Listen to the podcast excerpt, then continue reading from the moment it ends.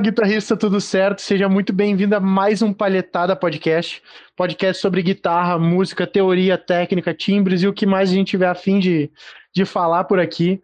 Lembrando que o Palhetada Podcast é, um, é patrocinado pelo Pablo Klein, nosso mestre do feeling, idealizador desse curso de excelência aí no mercado guitarrístico. Uh, se puder dar uma força aí para nós de se inscrever no canal, uh, ativar, dar, dar like, ativar o sininho aí. Uh, toda semana o Pablo faz uma aula sobre feeling na guitarra gratuita, completaça, aqui no canal do YouTube dele, através de uma live, ele responde as perguntas, está sempre procurando auxiliar ao máximo aí todo mundo que tiver ao vivo com ele nessa, nessa aula, às terças-feiras. Quintas-feiras a gente libera um episódio novo do Palhetada Podcast, e vamos embora para esse, esse bate-papo aí que vai ser maravilhoso. Como é que tu tá, Pops? Tudo tranquilo? e aí, galera, beleza? Só para avisar vocês que é a quarta vez que a gente começou a gravar isso aqui e estava dando um problema imensamente grande, então a gente já pede um, obrigado pelo Sacha, que é nosso convidado de hoje, pela paciência, porque a gente já estava acho que uns 40 minutos só tentando começar a gravar. então, valeu pessoal, todos que estão ouvindo aí. E aí, Sacha, como é que vamos hoje? Certo?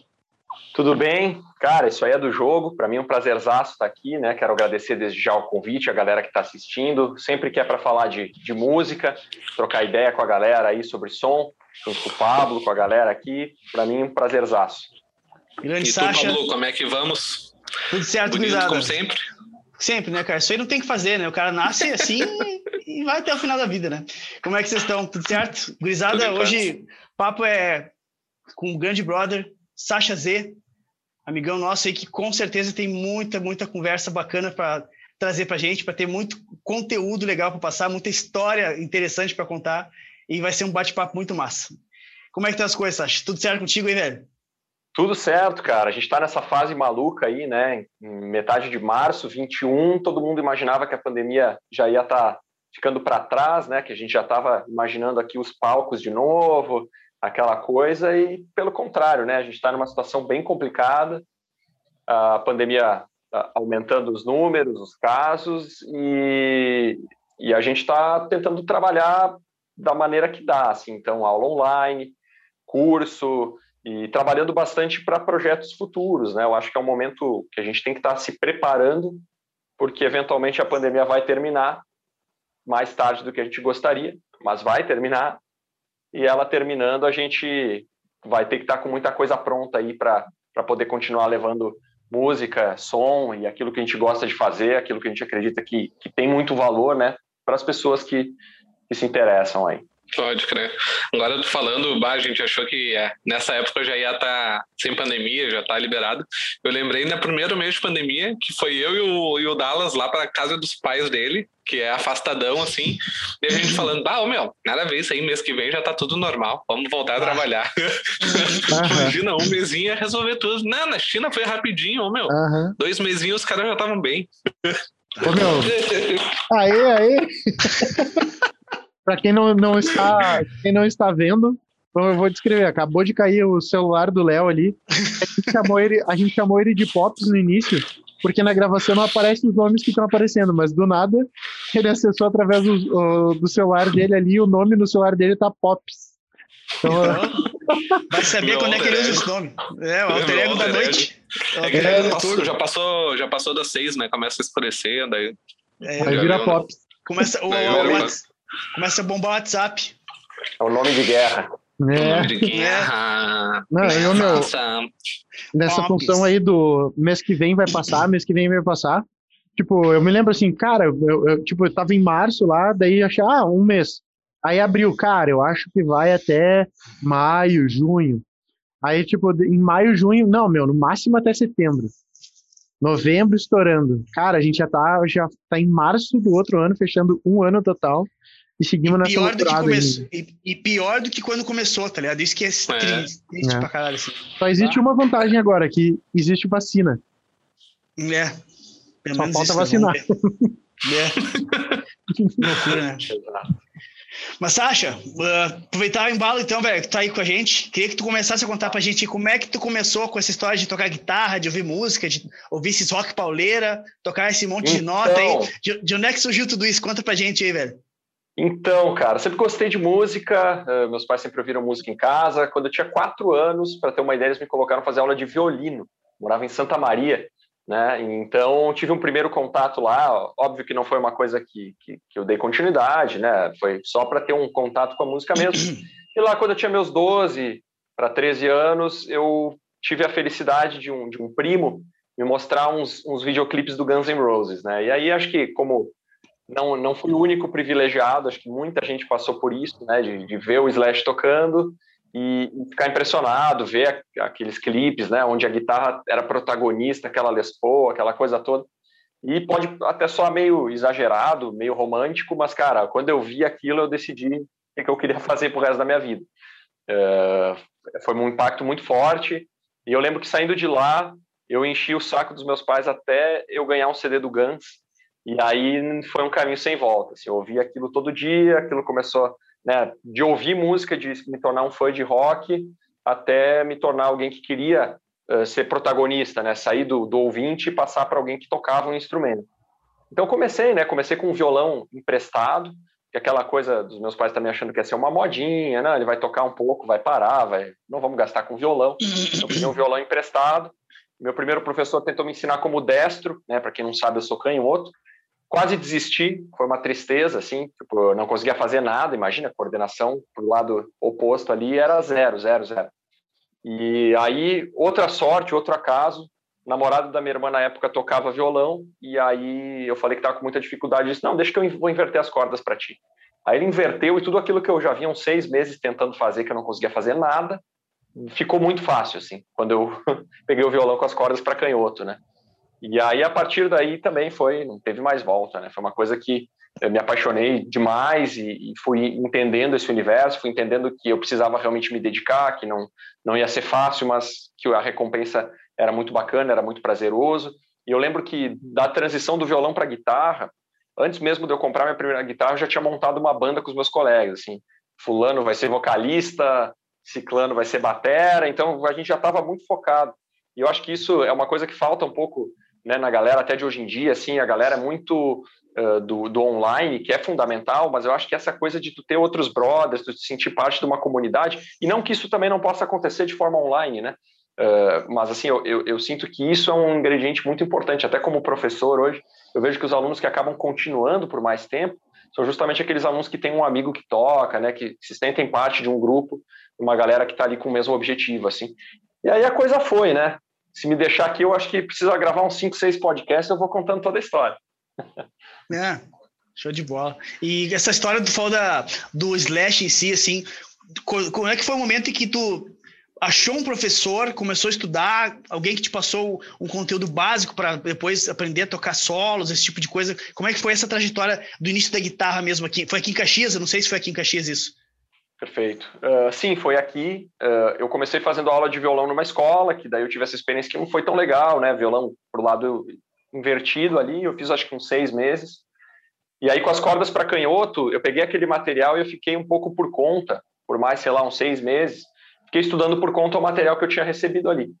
E aí depois uh, eu tive um professor que foi o Duda, Duda Zanrosso. Eu fazia aula junto com o guitarrista da minha banda, nós éramos em dois e o professor ele vinha, só que ele trabalhava com outra coisa, então era a aula era a cada 15 dias, mas aí acabava ficando uma a cada dois meses, e aí aquela coisa toda. E a aula em dupla, ela é legal até certo ponto, né? Porque tu gera uma competição uh, saudável ali entre os dois, ninguém quer ficar para trás e tal. Só que não adianta, cada aluno, na minha concepção, tem um ritmo, cada aluno tem uma forma de estudar, de aprender, então uh, não foi assim uma experiência também onde eu evoluí uh, muito rapidamente. Assim, eu, evoluí algumas coisinhas, mas uh, num ritmo bem inferior ao que, ao que hoje, como professor, eu vejo que seja o ideal. E aí, uh, depois eu encontrei um amigo né, de colégio, assim, que ele estava estudando com o Rigon, na época, né, o Christian Rigon aqui de Caxias, e ele foi aluno do Christian, ele começou a me dar umas aulas. E, cara, foi ali assim que eu comecei a, a me focar, a estudar. Ele começou a mostrar coisas de mais técnica, uh, Paul Gilbert e tal. Eu já estava tocando algumas coisas do Slash. E aí eu tive uma fase com o Slash que foi o seguinte, eu comecei apaixonado por Guns, por Slash e tal. Aí depois eu fui descobrir Dream Theater e essas coisas mais complexas e prog e tal. E aí quando eu fui para esse caminho, por um, um breve lapso de, de, retardo, eu achei que o Slash não prestava, assim, né? Eu falei, bah, não, o Slash é lento, as músicas do Slash são, né, pô, são cinco notinhas ali, já era, o cara faz um riff, comecei a gostar da complexidade, da bagunça, né, do, do progressivo, mas aí depois eu, eu, eu recuperei a, as minhas faculdades mentais, é, e aí eu vi que não, pode ter espaço para todo mundo, o Petrucci é legal pra caralho, na minha opinião, o Slash também, então tá tudo certo, né? Mas foi mais ou menos por aí. Depois do, do Stefano, que foi esse, esse meu professor aí, o segundo, aí eu fui pro Rigon, e aí foi um professor que a gente teve uma afinidade muito grande na forma dele ensinar, e foi a, a época que eu estava com 15 anos, assim, completamente, pouco menos que 15, acho que eu comecei a fazer aula com ele uns 14, uh, me dedicando muito, assim, estudando aquela coisa de, sei lá, 3, 4 horas por dia, todo dia, focado pra caramba, tocando em banda, tocando as coisas do, estudando as coisas do Petrucci para tentar tocar. Eu tinha uma banda tributo a Dream Theater também naquela época, então foi a época que eu mais evoluí assim. Então foi engraçado, porque eu não conseguia tocar muito bem as coisas do Slash, aí eu fui pro Petrucci. E aí eu me foquei naquilo, me encarnei, e aí meio que quando eu conseguia já tocar as coisas do Petrucci, que eu fui gostar, uh, fui tentar de novo as coisas do Slash, voltei a ouvir, e aí já era tudo muito mais fácil, porque eu tinha dado um tirão, assim, nessa parte técnica, teoria, então aí pareceu muito mais claro para mim de tocar as coisas do Slash. Uh, e, cara, tu falou desse lance da velocidade e tudo mais.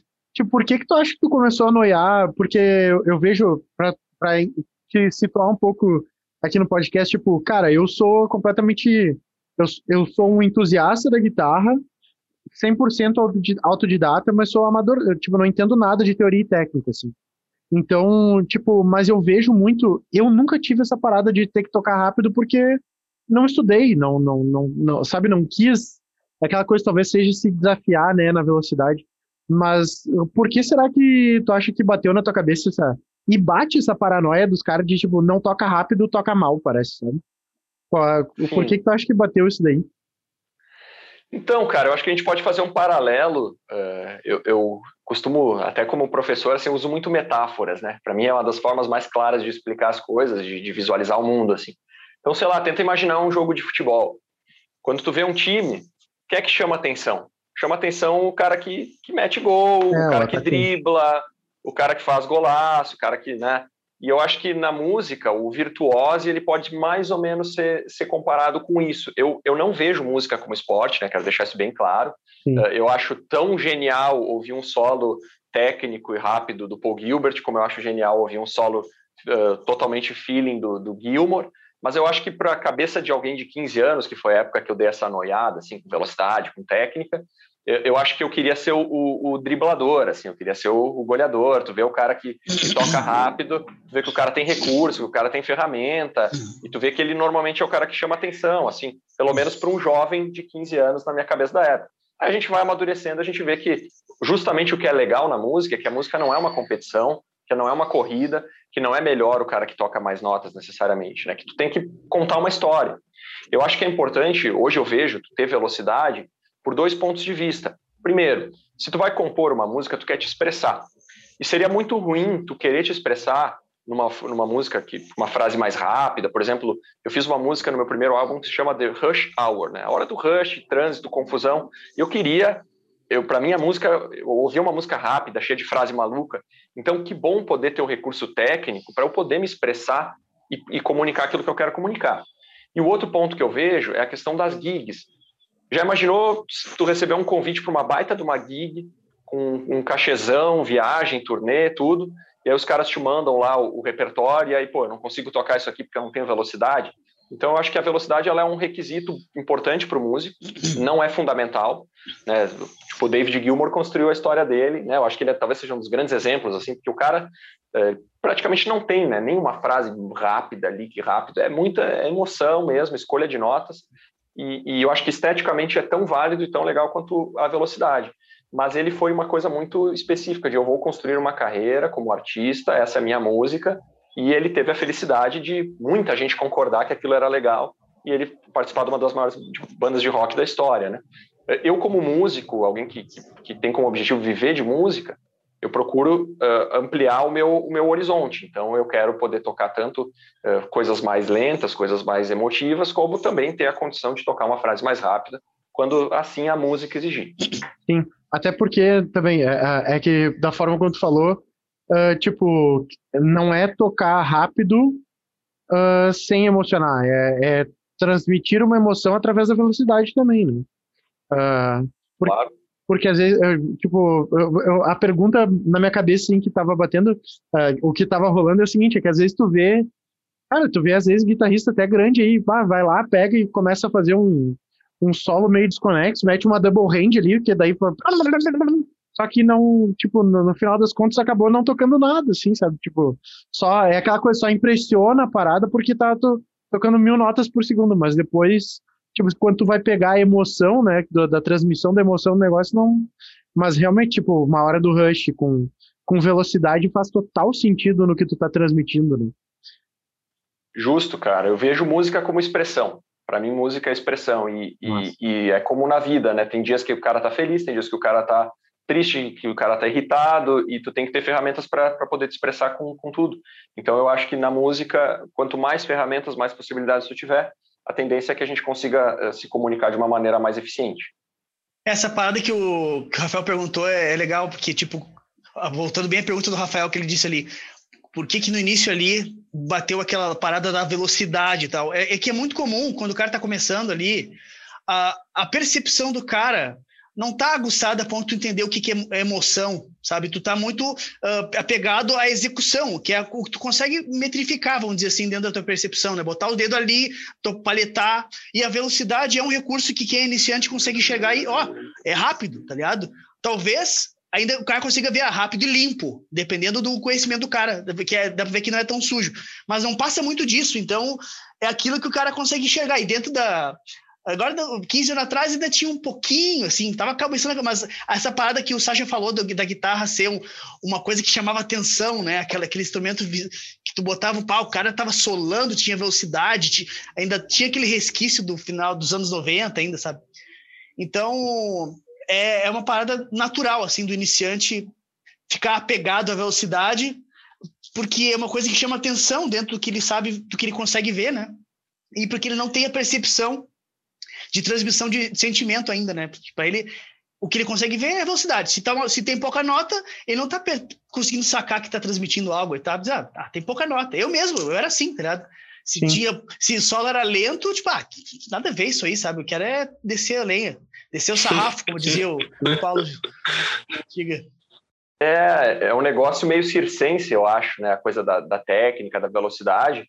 Mas ela pode sim, né? Servir muito bem à música. Eu lembro que teve uma experiência na Expo Music que, que me marcou muito sobre essa questão da, da velocidade, porque quando eu fui para a minha primeira Expo Music, estava lá uh, com 16 anos, de 15 para 16, uh, foi em, em 2006, se eu não me engano, e, e eu tinha essa visão por estar aqui na, na, minha bolha, né, do feedback que eu recebia e tal, que eu era aquele cara novo que tocava rápido, que chamava atenção uh, por conta disso.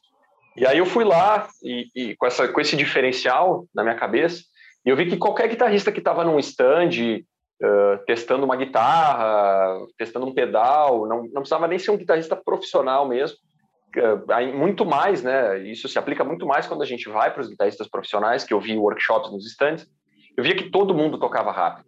E aí eu cheguei a uma conclusão muito importante. Eu vi que a velocidade ela não seria um diferencial para mim como músico, e sim que ela seria de certa forma para os meus objetivos, né? Isso é muito particular. A gente pode citar pela milésima vez o David Gilmour. Uh, para os meus objetivos, uh, a velocidade ela seria um requisito para que eu me tornasse um músico profissional completo, que eu pudesse pegar gigs, que eu pudesse uh, me expressar para dentro das influências que eu tinha, mas não que ela, não que ela seria um diferencial e sim que ela seria um, um requisito para que eu pudesse trabalhar como músico, assim. Então foi muito importante para mim ter visto aquilo, porque eu vi, tá, não, tu tá aqui brigando pela velocidade, não, a velocidade é só a ponta do iceberg. Agora a gente tem que aprender a, a dizer alguma coisa de especial com essa velocidade, porque no meio de tantos guitarristas, se eu ficar focado só na técnica e na velocidade, eu vou ser só mais um. Eu preciso passar, uh, né, como, como eu sei que o Pablo bate bastante nessa tecla, eu preciso passar uma mensagem, preciso passar emoção, preciso me comunicar, preciso transmitir aquilo que eu, que eu, que eu quero dizer através da, da minha escolha de notas. E a velocidade é só uma de tantas ferramentas. Eu acho incrível isso, tá ligado? O Sasha com 15, 16 anos ter uma, uma percepção dessa é, é difícil, tá ligado? É uma maturidade muito grande, assim, pro guri com, novo como ele era. Porque quando o cara tem essa idade, o cara não tá muito ligado em diferencial, assim, tipo, tu quer tocar rápido e, tipo assim, muitas vezes tu quer que os caras te digam que tu é o cara. Vamos, vamos ser sinceros, quando o cara é guri, o cara o, quer inflar o ego muitas vezes. O ego assim. é muito alto, né? É muito, muito, né? E, nossa, com 16 anos chegar e, e, se ver nesse universo, tá cheio de gente fazendo aquilo, e ter a percepção de que não é diferencial, assim, essa maturidade é. Eu acho incrível mesmo, eu acho muito legal. Mas, mas talvez porque ele estava muito imerso, né, meu? Muito imerso nessa função já de estar tá já está na função de tocar com pessoas mais velhas e tudo mais, ele tenha absorvido mais rápido do que o normal de alguém que tocaria e demoraria, eu acho, o dobro do tempo para perceber. Não sei. É, eu, eu acho que esse, eh, podendo né, falar um pouquinho da minha visão, assim, eu acho que eh, justamente esse contraste de eu ter saído de onde eu estava, como eu falei antes ali, numa espécie de bolha, né, que é a gente se cercar dos nossos amigos, a gente se cercar das pessoas que a gente que já nos conhecem, a gente acaba ficando numa zona de conforto, né? Então, tocar para o meu professor é uma coisa já muito confortável, porque meu professor já me elogiou, então sei como é que eu vou conquistar o professor a cada aula e tal. Mas tu pegar e tu ir para um ambiente completamente diferente, uh, numa indústria da música enorme, onde tu vê marcas, onde tu vê um pavilhão que tu, tu não imagina, assim, a minha referência era a Festa da Uva, e tu chega lá e tu vê a Festa da Uva muito maior, só de música, onde tem a Gibson lá, a guitarra que tu está acostumado a ver só pela, pelos clipes do Guns N' Roses, aí tu chega lá, tem todo aquele universo. Acho que para mim esse choque uh, ajudou a acelerar um pouco essa questão que o Pablo falou, né? Então, até eu acho que aí tem uma dica para a galera que é sempre tentar se expor, né? Sempre sair da zona de conforto, vai fazer um som com uma galera que tu não está acostumado, toca um estilo musical de repente que tu não está acostumado, sabe? Uh, sair um pouco dessa uh, dessa questão da que a gente fica nessas bolhas, né? às vezes eu digo para os meus alunos também, né? Pô, tá tocando para caramba, tem uns amigos que tocam, não sei como é que tocam, mas assim, procura te nivelar sempre lá por cima, né? Hoje a internet ela nos possibilita, isso é uma maravilha, né? A gente é uma benção e uma maldição ao mesmo tempo, que a gente pode ver guitarristas de todo o planeta quebrando tudo o tempo inteiro. Então, eu acho que isso uh, tem um custo nessa questão do ego, né? Porque às vezes dá o efeito contrário, ao invés de inflar o ego, o cara fica muito para baixo. Tu vê os caras lá tocando absurdos e o cara, meu Deus, sabe? Não, então não vou nem começar, não vou nem fazer, os caras estão muito distantes mas ao mesmo tempo isso te coloca a barra lá em cima. E se a gente souber lidar com esse lado mais psicológico do, dos efeitos que isso tudo causa, eu acho que é muito benéfico. Sempre essas experiências que a gente pode sair da zona de conforto. Bota fé. Massa, massa. É, cara, uh, e tipo, hoje tu toca em banda, Sacha, ou não? Então, cara, eu tenho sim, tenho alguns projetos, né? Eu tenho uma banda autoral chamada Underload, que a gente lançou disco e lançou, agora não lembro se foram quatro ou cinco singles que a gente lançou pós o disco, né? Inclusive uhum. lançamos uma música no, no, ano passado, que foi, foi muito engraçado, porque uh, o nome da música é Black Swan, né? Que é o Cisne Negro, e a gente lançou ela uh, basicamente quando estava começando a pandemia. Depois eu fui descobrir que no mercado financeiro e tal, os, os caras chamam uh, situações como uma pandemia assim, justamente Black Swan, né? Um cisne negro, aquela coisa que tu não espera, um evento uh, aleatório. E a gente lançou esse trabalho, é uma banda que eu tenho muito orgulho do, do, das músicas que a gente fez, né? Isso aí tá no YouTube, tem quatro, cinco videoclipes lá oficiais que a galera pode conferir. Tem, a gente está no Spotify. Só que o nosso baixista ele está morando em, em Dublin nesse momento e aí a gente está num, num, grande break assim, né? a gente está cada um uh, organizando as suas coisas. É uma banda que ela não terminou, então ela ainda existe, mas é uma banda que está inativa. E eu tenho um projeto também que é um projeto cover que, que eu idealizei alguns anos atrás, acho que 2018, que se chama 70 Show, que inspirado até naquele seriado que tem o Dead 70 Show, né, um seriado que foi bem uhum. famoso que eu, que eu gosto bom. bastante. É, muito bom. E eu gosto muito das bandas da década de 70, né? É, eu costumo dizer que eu sou, é, sei lá, numa conta matemática aqui meio rápida, meio de padeiro, assim, eu tenho uns 40% da minha influência é Slash, 40% é John Petrucci, e aqueles outros 20% lá se dividem entre os guitarristas da, da década de 70, assim, David Gilmour, Jimmy Page, Tony Iommi, Brian May, mais ou menos essa galera aí pela, que eu sou misturado, assim. Pela quantidade de vezes que tu falou Gilmore lá no início, eu achei que tu ia falar que ia 70% Gilmore. Não, mas eu gosto, gosto dele pra caramba. Toda essa galera da década de 70. Então eu falei, cara, quer saber, eu vou montar um show conceito, onde a gente se vista numa vibe anos 70 e a gente toque, porque eu acho que os fãs desse tipo de som estão meio órfãos, assim, é uma galera que é mais velha, né, um público que, uh, que hoje não tem mais muito, se sente meio, pô, onde é que eu vou sair? Uh, tem poucos bares, né, pouca coisa que privilegia isso, só que ao invés de levar para o teatro, uh, perdão, levar para o bar e fazer uma coisa vulgar, eu quis levar esse show para o teatro, montar, montar, ele com uma estrutura legal e fazer um, uma noite, né, uma coisa bem, uma noite de flashback, assim, o cara entrar lá e cair na, pô, tô na década de 70, ouvir as bandas que gosta, aquela coisa da nostalgia, e aí a gente está tá agora trabalhando num, num vídeo collab, né, para a gente lançar uh, com, com, um pouquinho de cada banda aí que a gente faz e esperando, né? A gente até tem data marcada agora para esse ano, mas eu vou, vou confessar para vocês que eu não estou muito otimista aí. E esse show vai sair, não. É, casualmente, em, Rafael e Léo, nesse trabalho do 70 Shows aí, o baixista é o Mauro Caldarte. É mesmo? Mauro, o Mauro que faz o baixo nesse trabalho aí. Ah, foder. Eu não tive a oportunidade de, de, ver ainda, assistir, né? Mas, cara, eu, todas as vezes que, que, rolou, assim, eu sei que foi estourado de gente em todas, né? Inclusive quando vocês tocaram na Beer House, né? Que explodiu de gente para assistir lá, né? Sim, cara, isso foi, foi legal pra caramba, porque desde o processo de tu idealizar o show, tu criar o conceito, tu montar um repertório, até o dia que tu sobe no palco, sempre fica aquele friozinho na barriga, né? Pô, será que a gente tá maluco? Será que tem demanda para isso? E, mas assim, felizmente no teatro a gente conseguiu lotar, depois a gente fez no Dia Mundial do Rock, no, na Beer House, também foi um negócio assim fantástico e, e a ideia é essa, é tocar menos, mas tocar legal. E eu acredito, eu cheguei a essa conclusão alguns anos atrás por tentativa e erro, né? A gente chega à conclusão que não adianta eu montar uma banda e querer tocar duas vezes por semana na mesma cidade, ou tocar, sei lá, uma vez por semana na mesma cidade. Cara, sei lá, se o Metallica tocasse em Caxias, talvez os primeiros três meses eu iria uma vez por semana. Ah, depois eu não ia mais querer saber, pô, de novo esses caras, sabe? Eu vou dar um tempo. Satura, né? Dá uma saturada. Satura, e a gente às vezes não vê isso. E aí eu vejo que a galera faz o contrário, os caras ficam montando 10, 15 bandas que muda um, dois caras. E, pô, não tem nada contra isso, mas para mim, assim, foi uma coisa que eu achei meio cansativa, né? Uh, às, às, vezes é o mesmo repertório, assim, então, ao invés de ficar enlouquecendo, eu falei, não, vou montar um projeto uh, legal e a gente vai tocar de vez em quando. Não é. não é um projeto assim. Claro, tem gente que vive disso, né? Que vive da noite, uh, que, pô, super respeito, eu sei a batalha que é, né? Já, já tive um tempo inserido nisso, de tocar, fazer três, quatro gigs na semana, carregando equipamento, e às vezes você tá tocando lá, a galera não tá tão preocupada com a banda. Então tem, também tem toda uma questão assim que é bem pesada, né? Uh, a gente cansa de ouvir histórias de, de, chegar no final o cara não recebe o cachê, o garçom recebe, o guarda recebe, todo mundo recebe, né? Mas o músico ele se diverte. Então é, é, é ruim pagar o músico. Eu posso lá negociar, posso dar um tapinha nas coisas, ô, oh, cara, não deu muita. Mas todo mundo, todas as outras profissões são dignas e tal. Então eu sei que é uma batalha, uma peleia eh, foda assim pro cara que, que, trabalha de tocar na noite Uh, fiz muito isso, acho super digno e eu adoro tocar na noite. Só que para mim, para ficar saudável, eu tive que fazer esse projeto, que é uma coisa assim, de vez em quando, vai lá, toca, tem uma noite legal, a galera vai, sabe, os amigos, a galera que quer te ver tocar, tu tem uma oportunidade, mas também a gente não fica aquela coisa, meu Deus, vamos tentar marcar um show por semana, porque isso eu acho que não é muito sustentável, assim, no, no longo prazo. Pode crer. Até... E não tem pressão também, né? Não tem aquela pressão, puta, eu tenho que me reinventar toda semana e eu não vou fazer uma coisa diferente dessas, talvez, né? Não faço alguma Exato. coisa diferente nessa.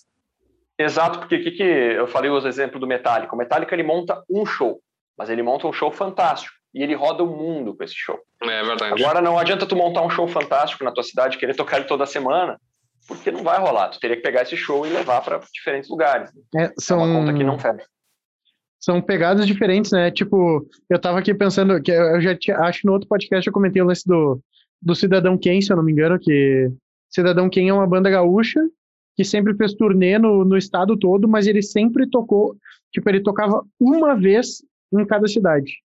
Tipo, Porto Alegre, ele lotava normalmente duas noites de show, assim, insanamente, o ingresso era bem mais caro, normalmente, e do que uma banda comum nossa, gaúcha aqui, mas é porque eles só faziam um show por ano em Porto Alegre, assim, sabe? Uh, e, e, eu tava pensando assim, tipo, onde é que tinha essas bandas? Daí já muda o estilo também de, de banda, é, pelo menos aqui para nós, no Opinião, o Opinião sempre teve festas, né, específicas ali do, do Opinião, e eu me lembro que, tipo, tinha bandas que a gente ia assistir. Por exemplo, uh, todo, todo mês to, uh, tinha a... Uh, era só de surf music, agora eu não me lembro como é que era o nome da festa ali. uh, que tocava uma banda que era cover de Sublime. Sublime. Pô, a gente é o... ia... Tô ligado, tô ligado. Não, não, eu não lembro o nome também. Eu lembrei, é. mas não lembrei. Daí a gente, ia, a gente ia direto ali no show por causa da banda, sabe? Outra, outra coisa, tipo, tinha uma banda que tocava direto ali, até acho que tocou no Superstar, que era Melody. Porra, ah, quando, to, quando tocava a banda Melody no Pinas, meu, sempre era muito bom. Então a gente ia sempre que, era, que as gurias iam tocar, a gente ia no, na festa, que, mas daí elas faziam uma festa, né? Não era um show, a gente não ia ver o show. A gente ia pra festa que a Melody fazia. E aí, tipo, a gente chegava lá, a dublê também tocava direto ali. Mas era. É, a, a, eu me lembro assim, as bandas que me marcavam era a Melody, essa banda cover de Sublime ali que a gente ia direto, assim, que eram. As festas que elas faziam sempre eram muito boas. O baile do síndico também, que tinha uma banda de samba rock que tocava, que era muito boa, muito boa. É sempre uma vez por mês, pelo menos, tinha a festa delas lá, a gente ia, assim. Mas daí é outra pegada, né? Tu vai pra festa da banda, né? É, são propostas diferentes. É. O, Sasha, o Sasha falou ali em, em, que sempre tocou bastante na noite. Tá? Eu tava lembrando como é, que, como é que conheci o Sasha. Eu conheci o Sasha na noite. Não sei se tu lembra como é que foi, Sasha. Foi lá no Aristos Bar. Lembra? Era um show da 4 e eu acho que ia tocar a Toolbox depois. Esse é Lembro. isso? Era isso? Lembro. Uhum. Lá que eu te conheci e tal. Daí eu lembro que tu me comentou que era patrocinado. Ah, bem lembrado, já vamos entrar nesse assunto. Foi quando eu fiquei sabendo que tu tinha patrocínio da NIG e tudo mais. E tu me pô, que legal, cara, achei massa aquilo. E vamos aproveitar o gancho. Eu queria te perguntar como é que surgiu esse negócio do patrocínio da NIG aí. Ah, perfeito, cara, perfeito. É, eu, eu, tenho a felicidade de trabalhar com algumas marcas que eu, que eu sou fã, assim, que eu gosto muito do, dos equipamentos, né? Isso para mim é um, é um privilégio enorme. E, e, a minha primeira eh, impressão, né, meu primeiro contato, digamos assim, com esse mundo dos endorsements foi através de uma promoção. Uh, aí voltando um pouquinho na história, né, eu estava lá na, nos meus 15 anos, eu já estava compondo algumas coisas. Né, eu sabia que eu precisava uh, ter um material autoral se eu quisesse, de alguma maneira, me diferenciar, né, se eu quisesse me posicionar como, como um artista, eu precisava compor. Então, comecei a trabalhar algumas músicas. E aí, algumas demos que eu gravei, Uh, quando eu vi essa promoção da Liga, eu estava pronto, né? Foi uma coincidência, assim. Uh, tava com o material pronto, veio a promoção, eu mandei o material e eu nunca esqueço do dia que, que eu recebi a, o resultado da promoção. Que aí foi o Sidney Carvalho, que é o gerente de, de marketing da NIG, me ligou. Eu estava estudando para uma prova de história do colégio, assim, domingo à noite. E aí ele falou: oh, não, pô, porque tu tá entre os, os escolhidos aqui, né, entre os vencedores da promoção parabéns, eh, tu vai vir para São Paulo, tu vai tocar na, na Expo Music, a gente vai te mandar brindes, não sei o que, prêmios.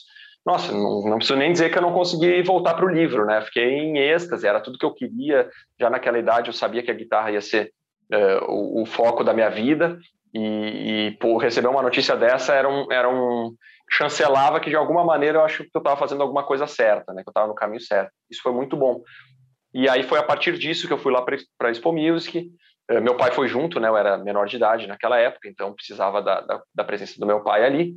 E, e, aí ele também viu que era um mercado sério, que, que, existia um business da música, que não era só aquela coisa que a gente tem os estereótipos, né? Da, que às vezes, ah, o músico não trabalha, o músico não sei o quê. E óbvio que eu já sabia que não era assim, mas é uma coisa é tu explicar para o teu pai, outra é ele ver aquilo, né? Então isso ajudou muito eu ganhar o apoio dos meus pais.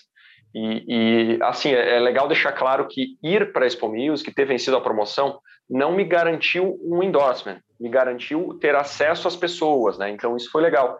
E aí a partir de lá eu fui colocando a minha marca, eu fui uh, fazendo meu networking com os caras, fui mostrando meu valor. Aí eu na Expo Music do ano seguinte eu comprei a passagem, fui lá sem ser convidado, sem, sem ir tocar, né? Eu tinha levado a guitarra mas eu não estava preparado para tocar. E chegando lá, os caras, não, pô, claro que tu vai tocar. Tive que ir atrás, eu lembro de ir numa lan house, pedir para minha irmã me mandar minhas backing tracks por e-mail para eu gravar num CD, né? Negócio da, da, hoje falando parece da idade da pedra, né? Mas na época eu me senti muito tecnológico, assim, nossa, vou numa lan house, conseguir minhas trilhas, vou conseguir tocar. E, e, e, aí, aos pouquinhos, eu fui ganhando a confiança dos caras, fui, fui mostrando meu trabalho, fui dando sequência, né? Isso acho que é muito importante uh, aproveitando o gancho, acho que a galera muitas vezes tem essa ideia de que patrocínio, né, endorsement na música, uh, a gente fica pensando, ah, o que, que a marca pode me ajudar? E eu acho que esse é um pensamento muito errado. A gente sempre tem que pensar o inverso, né? O que, que eu posso fazer pela marca? Como é que eu posso contribuir? Eu acho que é muito mais por aí, né? Muito massa. Massa, massa. Uh, tu, ganha, tu ganha uns kits dele, como é que funciona? Ah, então, cara, isso já, já fazem anos, né, que eu, que eu tenho essa parceria com a NIG e desde o início, desde lá 2006, cara, eu nunca mais comprei um jogo de corda na vida, assim. Os caras me abastecem uh, 100%, né, encordamento. Eu já fui lá conhecer a fábrica, assim, os caras têm matéria-prima importada, o maquinário. Eu me dou super bem com, com o pessoal, tanto que eu, eu, eu não tenho problema nenhum em dizer, eu não tenho contrato com a NIG, né? Nunca tive nenhum contrato. A gente é tudo na base da confiança, do respeito, do trabalho mútuo. Eu já fiz turnê de workshop junto com artistas da NIG aqui pelo Rio Grande do Sul. Uh, daí eles começaram a fazer os pedais. Os meus primeiros pedais da NIG eu comprei a preço de custo, porque os caras já estavam com o quadro de endorses completos. Mas aí com os pedais que eu comprei, eu comecei a trabalhar com esses pedais, comecei a postar vídeos e quando eu vi eu também uh, entrei para o time de, de artistas dos pedais, né? Então, cara, a gente tem uma relação muito boa e é uma relação equilibrada, né? De forma nenhuma eu, eu chego lá para os caras e peço, ó, oh, me manda um pedal tal, se eu não tiver uh, uma finalidade muito clara, né, para o uso desse pedal. E eu também enxergo que eu tenho que dar resultado para a marca, né? Eu não sou uh, um vendedor da marca, eu não tenho uma comissão, eu não tenho nada disso mas eu, eu gosto de frisar que são produtos que eu gosto, né? Eu, eu teria um problema muito sério de, de me vincular a uma marca que eu não gostasse do equipamento. Uh, eu já tive algumas oportunidades, assim, ao longo da minha carreira que uh, eu avaliei e eu falei, não, eu acho que não é interessante para mim, uh, porque não é da minha essência, né? Eu prefiro mil vezes ser fiel a quem eu sou, aquilo que eu acredito, ao equipamento que eu gosto de usar, e, e, aí tu tem uma sinergia, aí é fácil falar bem né, do, do, do, produto, é fácil tu falar bem da marca, e aí eu acho que o trabalho acaba acontecendo como uma consequência. Então, sim, eu tenho esse privilégio, assim, de quando eu estou precisando de corda, eles sempre me atendem muito bem, uh, sempre, né, são muito, muito receptivos, assim, aos, aos meus pedidos, mas é que aí, uh, pelo outro lado, eu acho que os meus pedidos também são muito sensatos, sabe? Uhum. Eu nunca fui o cara que, que recebeu corda da NIG para vender por fora, para ah eu acho que tu ter uma ética de trabalho é uma coisa, é uma premissa, assim, né, para tu trabalhar, até porque o nosso mercado da música ele é pequeno, as pessoas elas se conhecem, uh, tu vai para Expo Music, tu começa aí dois, três anos, tu começa a ver os mesmos rostos, às vezes um gerente de marketing ele troca de marca, mas ele continua ali no mercado, então uh, eu acho que são dicas, né, até transformando uh, esse depoimento em dicas, assim, eu acho que é isso, é, é a gente procurar sempre fazer o trabalho da forma mais ética possível, da forma mais correta, uh, e a gente entregar retorno para a marca. Não precisa esperar a marca pedir para você fazer uma postagem, para você fazer um vídeo. Uh, né? Vir com a iniciativa é uma coisa muito valorizada nesse mercado. Até... essa mentalidade é muito massa, velho. Quer falar, Rafa? Não, não, é, é, é, tipo, até porque o... É aquela coisa, né, meu? Eu acho que é meio raciocínio lógico, assim se a marca tá te patrocinando, tu representa a, mar a marca. Se tu começa a agir uh, sem. de uma forma. como é que se diz? Que não corresponda a ele, a ética é, é também, né? Exatamente, uma forma antiética. Porra, a, a, como é que a marca vai seguir? Cara, é, a nossa vitrine é antiética. Não faz sentido, né? Não, não, é uma parada que é o mínimo de bom senso e pensamento lógico já. O mínimo que a, que a marca quer ser é confiável, é ética, é representar um guitarrista uh, top, né? Correto, não só como guitarrista, mas como pessoa também, né? É, e, e, é muito legal, cara, essa abordagem para o seguinte, por causa da visão que a, a, maioria da galera que, que, tá, que, que almeja de alguma forma ter um, um endorsement pensa, que os caras enxergam o endorsement como um meio de se promover, tá ligado? Bah, com essa marca, aí eu vou ter, vou ter visualização, os caras vão me enxergar como autoridade. Sendo que tem, tá muito além disso, tá ligado? Que nem o Sasha falou. Cara, primeira coisa é saber se tu te identifica com a proposta da empresa, tá ligado? De, de, uma forma geral, com o produto em si, sabe, com os valores da empresa, sabe? E tu é um cara que desde sempre usou e, dá, e é, é, nítido que é verdadeiro aquilo que tu faz, tá ligado? Que tu, tu curte os pedais, tu usa aquilo sempre para gravar, para show. É, não é alguém que pegou endorsement com o intuito de simplesmente se promover, que tipo, ah, fala que é legal, mas daqui a pouco mais ou troca a, empresa, ou então nem usa, só, só, só mostra nos videozinhos lá, diz que está usando, mas não usa. Então, é, esse tipo de verdade para uma empresa, velho, eu acredito que. Eu nunca tive endorsement assim, oficial com nenhuma empresa, mas eu acredito que isso seja crucial para que a, exija essa confiança mútua, assim, sabe? E ambos os lados consigam uh, ter benefício, né? Eu acho esse pensamento muito, muito massa mesmo. Total, cara. Não, eu, eu acho que tu falou é, é certíssimo. Tem que ter essa sinergia com o produto. Uh, não é saudável essa imagem de tu te promover, porque tu até pode, de repente, conseguir, de alguma maneira, argumentar para os caras e entrar no time, mas vai acabar sendo uma coisa que não vai ser duradoura. Né? Quando a gente trabalha com um produto que a gente gosta, o, o teu marketing ele é natural sabe? Não é aquela coisa, ah, eu tenho que fazer um vídeo para a marca, tipo, putz, cara, olha que massa o timbre que eu estou tirando aqui, olha, olha esse pedal sabe? É uma coisa de verdade. E, e eu acho que outra coisa importante é isso de construir as histórias, né? Uh, não esperar que as coisas aconteçam da noite para o dia, que cai de paraquedas. É isso, é, é ir fazendo relacionamento, é conhecendo as pessoas.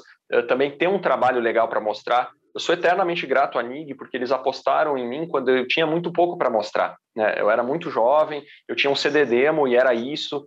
Uh, e aí os caras foram comigo, né? Desde o início, foram acompanhando cada passo meu e, e, e, isso era uma coisa que me motivava muito, né? A gente poder crescer junto, poder entregar valor para a marca conforme uh, eu ia crescendo a minha carreira. E, e, eles sempre foram muito gratos. Então, coisas assim, por exemplo, eu lembro que eu, gravei o disco da Underload da banda, e aí eu tive a ideia de. Eu pensei assim: oh, os solos que eu compus para esse disco são o que me representa como guitarrista hoje. Então, eu falei: não, eu vou para o estúdio eu vou fazer uma produção legal, eu vou gravar os 10 solos, vou fazer uma série.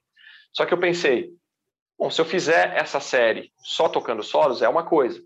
Se eu fizer essa série tocando com o pedal que eu uso, o pedal que eu gosto, que é o Shred Pro da NIG, que eu sempre falo que é meu pedal favorito de todos os tempos, além de eu estar com o meu som, meu timbre para tocar os solos, eu vou poder mostrar o pedal, o produto da marca. E como consequência disso, a NIG, pô, os caras adoraram, né, que eu usei o pedal, que eu mostrava ele em todas as, uh, todos os vídeos, tinha introdução do vídeo e tal, que os caras acabaram divulgando nas redes deles. Então é uma consequência. Quando a gente faz o trabalho legal, os caras vão lá e divulgam. Aí, pô, um dia veio o convite para fazer a turnê junto com o Sidney Carvalho e com a Cal Santos. Então a gente vai vendo que, que quando a gente trabalha com pessoas assim, é uma parceria, né? Eu acho que a palavra-chave aí é parceria. Né? Tem, que, tem que conhecer quem está lá do outro lado, são pessoas. Eh, isso para quem está buscando um endorsement, né? Eu acho que os endorsements eles são viáveis eu e as minhas comparações, né? Eu sempre faço as minhas comparações. Tipo, pensa a Coca-Cola. Ah, a Coca-Cola parece que é uma marca. A gente pensa já na garrafa, no rótulo vermelho, aquela coisa, caminhão do Natal. Cara, Coca-Cola são pessoas, como eu, como vocês, que estão lá gerindo uma empresa. Essas pessoas elas têm sentimentos, essas pessoas elas uh, acertam, elas erram. Então, quando a gente enxerga esse lado humano, fica mais fácil da gente se aproximar. A gente não tem que enxergar que a gente está lidando com entidades, cara, a gente está lidando com pessoas. E pessoas, quando a gente age de forma honesta, quando a gente faz um trabalho legal, quando tem reciprocidade, eu acho que, que a gente está tá mais perto aí de construir uma coisa duradoura, né, de sucesso e que seja benéfica para todo mundo.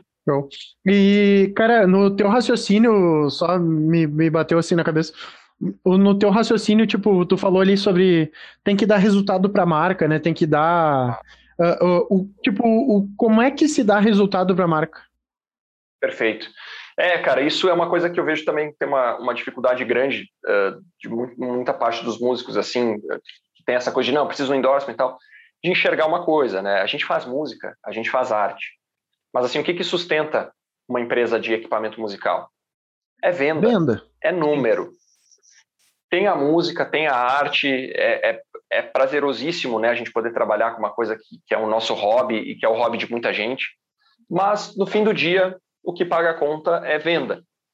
Então, tu tem que gerar resultado. Eu vejo duas formas de tu fazer isso. Tu pode fazer isso sendo uma estrela, por exemplo, tu pega um guitarrista como Slash, se ele usar um pedal de uma marca X, uma corda de uma marca Y, automaticamente, por a gente estar tá falando de uma grande estrela, né, um cara que tem a projeção mundial, isso automaticamente gera uh, os resultados para a empresa. Só que, por outro lado, isso é muito caro para a empresa. Porque às vezes não é só tu chegar com um pedal lá, dependendo do músico, do artista, o cara vai exigir um contrato, vai exigir um negócio megalomaníaco lá, de, de, de muita grana, porque ele vai gerar esse resultado proporcional para a empresa. E a outra forma que eu vejo de gerar valor é como um micro-influenciador, que é, que é aí onde eu acho que eu, que eu me encaixo. Porque ao construir uma carreira na música, ter alunos, pessoas que, que, que me ouvem ali semanalmente uh, e me enxergam ali como né, de certa forma, como uma referência para os alunos, né? Eu sempre, como aluno, olhei meus professores, assim, todas as dicas do professor é aquela coisa que a gente escuta com o ouvido, né, sempre atento. Então, eu acho que ao ser um micro-influenciador, de certa forma, a gente consegue atingir uh, um certo grupo de pessoas, mas a gente consegue falar com uma autoridade que esse produto é legal, por que, que ele é legal. Uh, uma coisa que eu faço muito para as marcas é ir nas lojas, verificar como é que estão tá os equipamentos lá. Porque pensa para uma, uma marca lá de São Paulo, os caras têm a fábrica lá. Eu sou, ao mesmo tempo, os olhos e os ouvidos dos caras aqui. Né? A gente vira um embaixador da marca. Então, eu poder ir na loja e ver que o produto do cara está mal colocado na prateleira ou que o produto está legal. Isso aconteceu uma vez de eu ir para uma, uma loja e aí tinha um modelo de cabo, né? Eu também tenho a parceria com a Santo Ângelo, eu uso os cabos da marca, e, e eu chegar na loja e ver que tinha um cabo lá e pedir para né, como é que tá os cabos? Ah, esse aqui tá legal, mas pô, recebi uns dois, três com defeito. Aqui a galera veio, devolveu. E aí eu não deixo dar uma olhada. Então o, o cabo, na verdade, ele era vintage, ele tinha um, um problema no acabamento e a galera não estava enxergando isso, não estava conseguindo entender. Então, da marca que a empresa às vezes uh, situada lá no centro, no centro do país, né, para chegar até a ponta final aqui no Rio Grande do Sul, de uma forma que o produto uh, chegue certinho, que tenha uma experiência legal do, do, do cliente no final, que ele saia satisfeito, eles precisam de embaixadores, eles precisam de pessoas que façam esse tipo de trabalho. Então a gente não precisa ter milhões de visualizações para a marca poder enxergar valor em você. Tem que ter essa coisa de, de, fazer um trabalho ético, de fazer um trabalho legal. É muito importante a postura na internet, isso eu sei que eles olham para caramba. De repente o cara está lá discutindo política na internet. Pô, para a marca não é legal, né? De repente o, uh, pode ser que o, o, o dono da marca, o presidente da marca, ele até tenha a mesma visão que tu. Mas pode ser que ele não tenha, ou pode ser que ele não queira associar a marca dele com esse tipo de polêmica. Então, eu acho que isso tudo é muito importante, né? A gente tem que ter esse cuidado, esse feeling de, de conseguir passar uma imagem legal que esteja alinhado com a, a, filosofia da marca. Então, acho que são muitas formas, né? E cabe ao músico criar situações. Eu acho que esse é um ponto chave. Não ficar esperando né, as coisas acontecerem, e sim criar situações. Alguma vez a marca te pediu para fazer esse tipo de trabalho, de ir ver se como é que estava a distribuição, alguma coisa assim ou não? Uh, sim, sim. Na verdade, isso foi o, o, uma ideia. Eu já frequentava as lojas, né? Músico gosta de estar em loja de música, vendo os modelos, vendo as coisas e tal. Então, eu, eu, eu sempre tive esse hábito. Então, eu estava lá e começava a olhar, mas aí eu fiz um, um trabalho para a NIG uma vez que foi muito legal, que foi o, a gente foi para fiquei hospedado uma semana em Porto Alegre e aí, a partir de Porto Alegre, a gente olhou todas as, as, lojas ali de Porto Alegre, região metropolitana, fazendo um trabalho mesmo, remunerado, de ir nas lojas e dar treinamento para os lojistas sobre os produtos da marca. Pô, e aí, isso por si só já ligou né, a lâmpada que eu falei, pô, por que, que eu preciso esperar sempre isso? Por que, que eu não dou uma passada na loja? Eu já não dou uma sondada. Os pedais estão vendendo, as cordas estão vendendo, qual cabo está vendendo mais aqui? Por que, que esse cabo não está vendendo? O que está saindo? O que, que, que, a galera está pedindo mais? Ó, eu vi que vocês estão sem o pedal, sabe? Então, fazer esse uh, de Mas uma forma foi, natural, né? Aí foi uma iniciativa tua fazer isso? Uh, então, a partir da iniciativa da marca, que foi o que me deu a ideia de que isso era um caminho viável. Para eles era importante ter... isso. Exato, porque sempre que. Eu, isso eu tenho para mim na vida, tá? Não é só endorsement. O que, que eu posso sempre entregar a mais? Isso eu acho que é uma coisa. Uh, sei lá, vende um curso online a gente tem o curso em si, a gente tem os bônus, mas que, que tem aquela coisinha que o cara não está esperando e que tu vai entregar para o cara, sabe? Quem é que não gosta de ir para um, uma loja e receber um brinde, receber alguma coisa, né? E, e, alguma coisa que realmente agregue valor, né? Que faça diferença para a pessoa. Então, para as marcas, isso aí também, já fiz muito relatório para a marca, de mandar o relatório daquilo que eu estou fazendo. Eh, por exemplo, ah, esse mês eu fiz tantos shows, a minha escola a gente fez um festival, os cabos da marca estavam no palco, apareceram em todas as fotos, todo mundo usou. Uh, enfim, mandar relatório, mostrar para a marca o que a gente está fazendo. Não é também ir lá, convencer o cara da marca a te dar uma chance e aí sumir, né, só, só aparecer de novo quando acabar o equipamento, quando tiver precisando de um equipamento novo. Né? Eu acho que é uma coisa que tem que estar tá, tá com constantemente fazendo. É uma coisa, é um trabalho, né? É uma extensão do nosso trabalho. E aí que pode ser muito benéfico para o músico também, né? Quando a coisa dá certo, poder ter acesso à rede social de uma, de uma marca que às vezes tem 100 mil seguidores e, e você ter o, o teu vídeo lá, isso também é muito saudável, né? Traz, o teu, traz um público novo. Então, uh, eu acho que é uma via aí de, de duas mãos, mas quando, quando a coisa acontece como tem que acontecer, e eu posso falar assim muito bem que eu, que eu, que eu tenho experiências muito positivas né, de ser muito bem tratado e, e procurar realmente entregar valor para as marcas, é uma coisa muito legal. Querendo ou não, se o guitarrista nos ouviu até agora, ele ganhou um curso gratuito agora de como se portar diante das marcas, né? O cara, se prestar atenção e seguir o que tu falou, ele vai sair com umas quatro, cinco marcas aí de patrocínio e ainda a longo prazo, né? Legal. Toda vez que eu, o Sasha é prova, toda vez que eu falo com ele, eu falo isso para ele, que tipo, ele é, ele é exemplo demais, assim, nesse, nesse sentido de saber se vender, assim, impressionante, muito, muito legal. Obrigado, cara, cara. E eu queria aproveitar aqui o gancho seguinte, ó, tem muita gente que assiste a gente aqui, que tem aquela ideia de, aquele sonho, né, de estudar fora, sabe? E tem um cara que eu sei que teve essa oportunidade, eu queria que tu explicasse pra galera como é que foi o processo e o que que tu aprendeu disso aí dentro dessa jornada aí.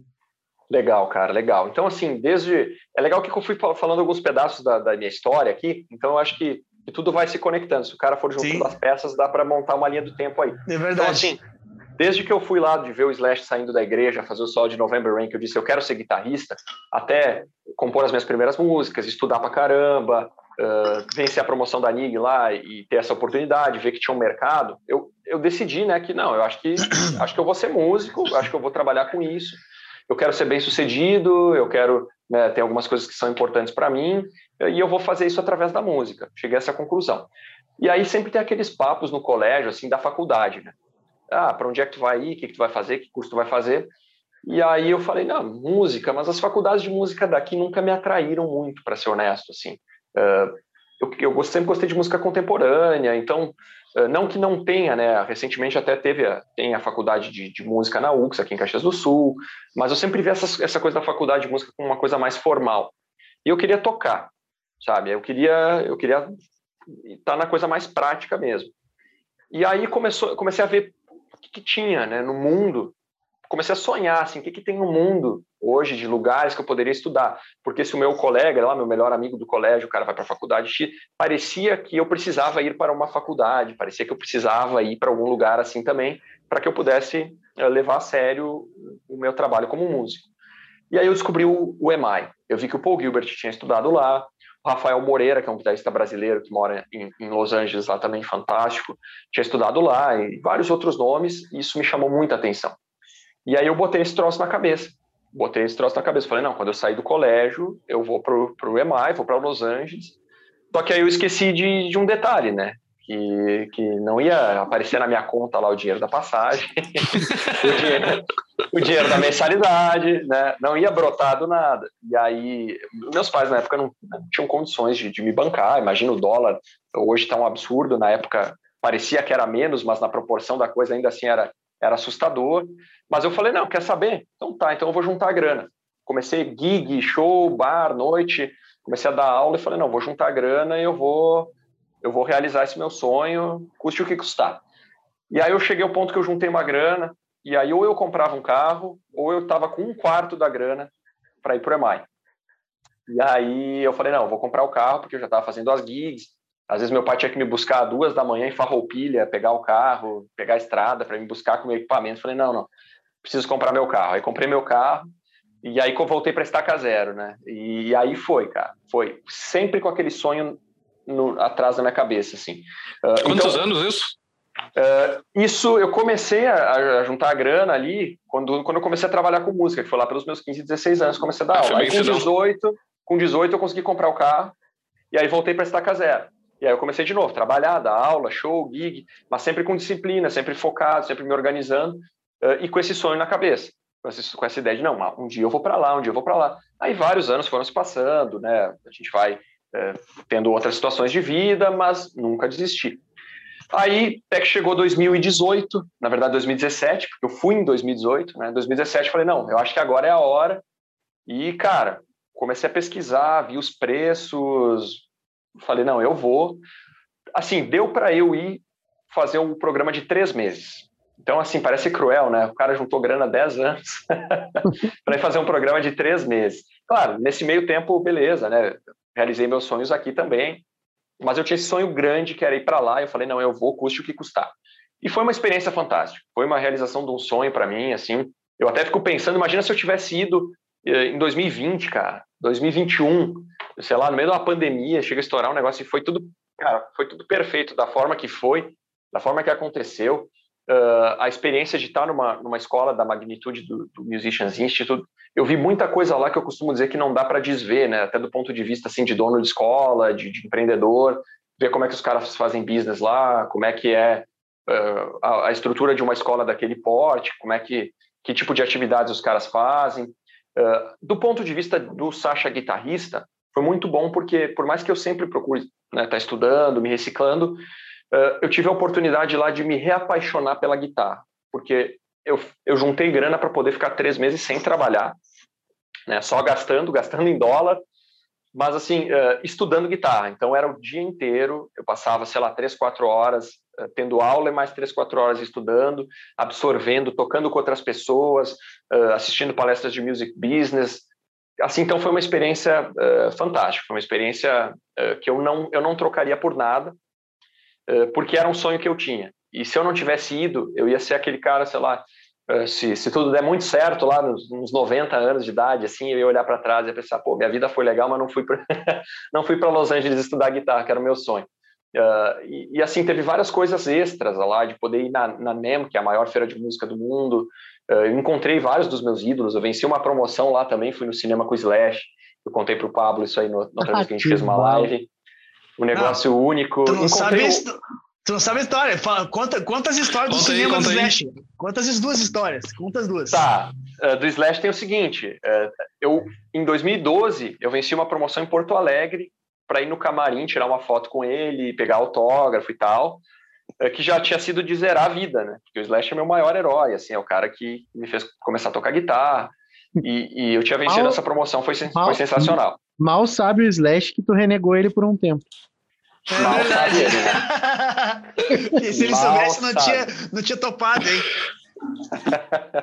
não, mas é que é, foi, foi um erro, ele me perdoa, tá tudo certo. É, a gente, já, tá a, gente já se dá, a gente, a gente já se dá bem numa boa agora. e aí, cara, depois, quando eu fui ali em 2018 para LA, teve essa promoção do cinema. Porque o Slash tem uma produtora de filmes e tal. Era até um filme com o, com o Bruce Willis, chamado Desejo de, de, Desejo de Matar, em português, né? Death Wish. E, cara, eu vi no Instagram dele, na hora eu falei, ah, vou mandar, né? Não custa. Aí eu mandei e, cara, recebi lá o e-mail, parabéns, você foi selecionado, não sei o quê, seja discreto, o endereço a gente vai mandar no dia. Imagina a agonia, né? No dia, o cara esperando, se vai, ah, esqueceram de mim, não vinha aquele bendito endereço do, do, lugar que ia ser a sessão, até que veio, né? Aí a gente pôde assistir o filme junto lá, foram, se não me engano, 30 pessoas que venceram a promoção, né? Eles escolheram 30 pessoas. E tinha o Duff, estava lá, o Duff do Guns, estava a banda do Slash. Bom, daí nesse mesmo dia fui no cinema, assisti o filme, fiz a foto com o Slash, ganhei o pôster do filme autografado que eu tenho na parede de casa. Uh, aí voltei para casa e eu tinha uma prova no dia seguinte. Só que a uma quadra de onde eu morava, isso é Los Angeles, a uma quadra de onde eu morava tinha um, um pub que ia tocar o Doug Aldrich, guitarrista do Whitesnake. Eu falei, não, eu tenho prova, mas eu vou lá, né? Vou dar uma passada lá, não tem como. Aí eu fui lá ver ele tocar a Doug Aldrich and Friends. Aí tinha uma galera, assim, tinha o, o baixista do, do White Snake, tinha batera não sei do que. E aí apareceu lá o Todd Kearns, que é o baixista que toca com o Slash. Tocou um Led Zeppelin com, com o Doug Aldrich lá, foi, foi demais. Aí beleza, fui lá, assisti umas duas, três músicas e, cara, tenho que ir porque eu tenho prova. Exatamente na hora que eu saio do bar, tá os três caras da banda do Slash na rua, dando sopa, assim, conversando e tal. Aí eu saí, assim, parecia que eu tava num zoológico, né? Tinha visto alguma coisa bizarra. Eu colei nos caras e a gente ficou uma meia hora papeando, porque já tinha ido em shows e tudo. Foi, ah, cara, na mesma semana teve um workshop com o Miles Kennedy no, no Musicians Institute, que eu tava estudando, fui no cinema com o Slash, encontrei o resto da banda dele na rua, assim. Encontrei o Ozzy na rua também, lá em Los Angeles. Bom. Essa história do Ozzy é massa, contei, contei. Tava eu indo pra aula. Conta, conta, conta. Conta história, conta história, conta história. Tava eu indo pra aula, guitarrinha nas costas, num dia de manhã, assim. E, e eu tava, tipo, muito perto. Tava muito perto do, do, do EMAI, né? Eu morava muito perto dali, morava duas, três quadras. Então eu tava chegando e quase ao lado do EMAI, na esquina, tem um lugar chamado Believe It or Not, que é um museu de bizarrices. Assim, sei lá, chega lá, tem um cachorro de três cabeças, que daí tu fica, ah, será que é de verdade? Será que não é?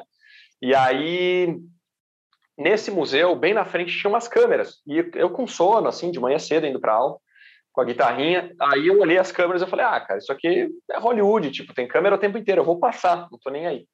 E aí, exatamente na hora que eu passei, exatamente na hora, saiu da porta do lugar o Ozzy.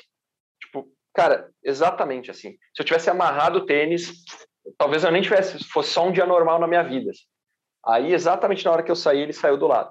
Aí por um segundo eu pensei, cara, não é o Ozzy, não é o Ozzy, isso aqui é Hollywood, tem um monte de gente vestida de Batman, de Superman, tem um cara vestido de Ozzy aqui, não é possível. e aí foi bizarro, eu senti, não foi que eu vi, eu senti, eu falei, cara, eu tô do lado do, do Ozzy, porra. Aí eu falei, Ozzy, eu posso fazer uma foto? Eu puxei o celular do bolso. Ele falou, a gente tá no meio de um negócio aqui, qual que era a moral? Na frente do lugar tinha a estrela do Ozzy na calçada da fama, era bem ali. Então ele saía do lugar e ele ia apontar para a estrela, assim, fazer umas caretas lá, aquela coisa bem Ozzy. E, cara, eu, eu cresci com um pôster do Ozzy no meu quarto, assim, muito fã e tal. E eu não resisti, eu peguei o celular e comecei a fazer umas fotos, assim, aí veio segurança, me afastou, aquela coisa. Eles gravaram a cena, e aí depois o segurança me pediu, tive que assinar um documento caso eu aparecesse no programa. Porque, ah, né, a minha imagem e tal, cedendo a imagem. E a foto ficou uma tosqueira, mas tá lá no meu, no meu Instagram, assim, consegui fazer a foto. E aí eu Fiquei o resto do dia assim, né? Peguei a doença do Osmo. Fiquei tremendo de emoção. Foi o único dia do EMAI que eu me atrasei para uma aula. O único dia do EMAI que eu me atrasei. Entrou no meio, entrando o cara, aquela cena de os loucos estão gravando um baita de um filme, alguma coisa assim, tem um cara caminhando do nada, assim, no meio da. é, não, tá acontecendo. Era eu, era eu. Ô, cara, mas olha que massa, né, velho? Tipo assim, olha só o simples fato do cara estar tá lá quanto abre as possibilidades de contato, tá ligado? Meu, o que que impediria tu se aproximar mais de um cara da banda Slash e de repente daqui um pouco mais ter alguma, alguma, alguma coisa mais interessante da tua carreira? Nada. Era só tu ter tempo, tá ligado? Que oportunidade tu teve, sabe? Perfeito. Então olha o quão massa é tu estar tá emergido num lugar desse, assim, cara. É muito, é, muito do caralho. Sabe que quando eu tava... pra ir pra lá, né, Pablo? Já, me cocei várias vezes. Não achei nada nos bolsos, tanto que eu me cocei, não, só cocei mesmo. É, essa é a parte chata, né, cara? Essa é a parte difícil, ainda mais do jeito que o dólar tá agora. E tu sabe o que tu falou? Eu, eu lembro do, do, do e-mail que eu abri quando eu estava decidindo ali que eu queria ir para o EMA e tal, daí isso lá no início, né, quando eu estava juntando, decidindo que eu ia juntar a grana para ir. E tinha um e-mail que eles botaram o Paul Gilbert para escrever, já que o Paul Gilbert tinha estudado lá, e ele falava um, uma comparação, talvez venha daí o meu, meu gosto por metáforas e comparações. Uh, ele falava o seguinte: se tu quer ser uh, um biólogo, pesquisador de uma espécie de peixe, tu precisa ir para onde está esse peixe, né? Não adianta tu ficar só na teoria. E aí ele falava, né? Se você quer ser músico, o lugar para estar é Los Angeles, não sei o quê. Ele fez essa comparação, né? Porque lá que tá que a cena acontece. Mas aí hoje eu mudo um pouquinho de opinião, porque isso a gente está falando de, de muitos anos atrás. Hoje com a internet, eu acho que essa questão geográfica ela ainda é importante, mas ela perdeu muita relevância. Né? Hoje a internet é uma janela para o mundo tanto para networking quanto para. Eu acho que nada substitui o olho no olho, tu apertar a mão do cara, então é importante sim fazer viagens, marcar presença, ir em feiras, coisas assim, mas eu acho que isso pode ser ocasional, tu não precisa mais definir onde tu vai morar é, por uma questão de, de, de, um mercado melhor, assim, é, é a visão que eu, que eu tenho. Muito massa, muito massa. É que nem aqui, é, às vejo esse lance, por exemplo, nosso aqui da gravação do podcast. Lógico, é um sonho a gente, a gente poder gravar todo mundo junto, numa mesa e tudo mais, todo mundo conversando, né? Uh, mas eu vejo a galera do, dos podcasts falando, conversando muito, dos grandes aí, que, cara, os loucos, eles precisam estar em São Paulo, né? Porque São Paulo, lá para receber convidado, é, é onde acontecem as coisas. O próprio Flow começou em Curitiba e teve que ir embora para São Paulo, porque eles não conseguiam receber as pessoas no, no podcast como eles conseguem em São Paulo, tá todo mundo lá, né? E a gente aqui tem essa, essa ligação de São Paulo, mas, mas a internet facilita. Hoje, por exemplo, cada um, o Pablo em Caxias, eu em Porto, tu em Caxias, acho o Léo na praia, e a gente conseguindo estar tá conversando aqui cada vez com menos delay, cada vez mais uh, uh, uh, reverb. É cada vez mais reverb, tá? cada vez mais gente conseguindo. É. Alguns efeitos de gravação, algumas é, telas verdes. Umas, é, umas coisas verdes, umas coisas assim, mas acontece, mas tá acontecendo, né? Tá melhorando. Eu, eu tava sim, vendo sim. lives acontecendo agora que, cara, o Pablo Marçal lá, não sei se vocês conhecem, que é coach, Nossa, Sim. mano, o cara tá fazendo programa de televisão ao vivo, assim, sabe? É um negócio. É umas lives no YouTube que, meu Deus do céu, é qualidade Projac, né? O negócio, é um negócio absurdo, assim. Sim. Mas, mano, cara, eu queria te agradecer muito pelo tempo aí. Foi sensacional. Muito obrigado por trazer todas essas histórias, poder nos dar a, a, a oportunidade de ouvir, sabe, essa toda essa, essa experiência que tu passou aí e poder transmitir isso para nós. Cara, foi muito, muito, muito bala mesmo. Cara, muito obrigado por, pelo tempo aí, pela, por estar aqui com a gente. Obrigado Pô, sem palavras. Quero, quero agradecer mais uma vez o convite. É uma oportunidade muito legal, né? Poder estar trocando essa ideia. Como eu falei, quando é para a gente conversar sobre música, não tem fim, né? É uma coisa que a gente trabalha com isso, mas que é uma paixão. Então a gente brilha o olho sempre que tem que falar e se deixar a gente fala. Ainda mais agora quarentena que tá todo mundo meio carente, né? se for deixar falar, pô, tem assunto aí por horas e horas e horas e horas, né, cara? Então, uh, obrigado pelo convite, parabéns pelo trabalho aí de vocês, de estarem levando adiante conhecimento, conteúdo de guitarra. Uh, pô, admiro pra caramba o trabalho do Pablo, né? Tô sempre acompanhando ele aí como guitarrista, como colega. Então, fico muito feliz com o convite, para mim, prazerzaço estar aqui com Cara, vocês. Pra a galera poder te achar, meu, tuas redes sociais. Legal. Uh, então, no Instagram, Facebook, no YouTube, procura lá por Sasha Z, vocês vão me encontrar. Uh, tem vídeos, tem trabalho autoral, tem procuro postar bastante coisa uh, de vídeo, de, de aula também, tem algumas aulas gratuitas no meu canal. A galera pode encontrar lá e a gente troca uma ideia. Sasha, queria te agradecer de verdade, cara, pela, pelo tempo, pela paciência, porque hoje deu tudo errado pra gente começar esse podcast aqui, atrasou pra caralho, mas o importante é que deu certo e, cara, brigadão por ter aceito o convite, eu tinha certeza absoluta que ia ser muito massa, tenho certeza que a galera adorou as tuas histórias, assim como eu sempre curto escutar, eu conheço quase todas e é sempre muito divertido. Sempre acabo aprendendo alguma coisa nova contigo. E, de novo, mais uma vez, obrigado. Aí, preciso te lembrar, né? A gente tem uma, uma jam atrasada, né? Tem uma backing track selecionada que a gente não gravou os solos ainda. Se eu não me engano, tu ficou de me mandar essa backing track. É, não, pois é, cara. Eu tô devendo para vários cara, santos. Devo não cara virou, O cara virou pai, né, meu? O cara virou pai, dá um desconto. Devo, eu ia tenho, bater nessa tecla. Tem vários santos tecla. que eu devo aí, uma velhinha e logo acendo todas. Vamos tu lá, vamos uma, lá, um pouquinho chega. Tu tem uma desculpa muito boa, né? Não, agora, não, é... tudo certo pai Muito. Pablo aí tá, tá, tá perdoado, cara. Vai tranquilo. Não, tá, tá massa. É, pra, pra mim, prazerzaço, cara. Obrigado de coração pelo convite. Eu que então, tá. Então é isso aí, guitarrista. Vamos finalizando mais um Palhetada Podcast. Se tu nos ouviu até agora, não esqueça de te inscrever no canal aqui no YouTube, ou se tu tá vendo pelo Deezer, Spotify, Apple Music, Google Music, essas coisas podcastísticas, dá o favorito aí na no nosso podcast para sempre ser avisado quando sair um EP novo. De segunda a domingo, sempre um conteúdo diferente sai no Instagram, então segue lá, arroba Pablo Klein. Segunda-feira a gente tem conteúdo de blog, terça-feira a gente tem o as lives do Pablo sobre como emocionar na guitarra, aumentar o feeling e despertar cada vez mais a emoção nos teus dedos transmitidos pelo braço da guitarra. Uau! então segue a gente lá no arroba Pablo Klein, no YouTube Pablo Klein também. Então toda semana a gente tem um conteúdo diferente para ti tá evoluindo na guitarra. Beleza? Fechou, então. Agora que a gente já, já teve uma aula de como seduzir através do podcast com, com, a, com a Pops. então, guitarrista, pega a tua guitarra, senta a palhetada e bora emocionar.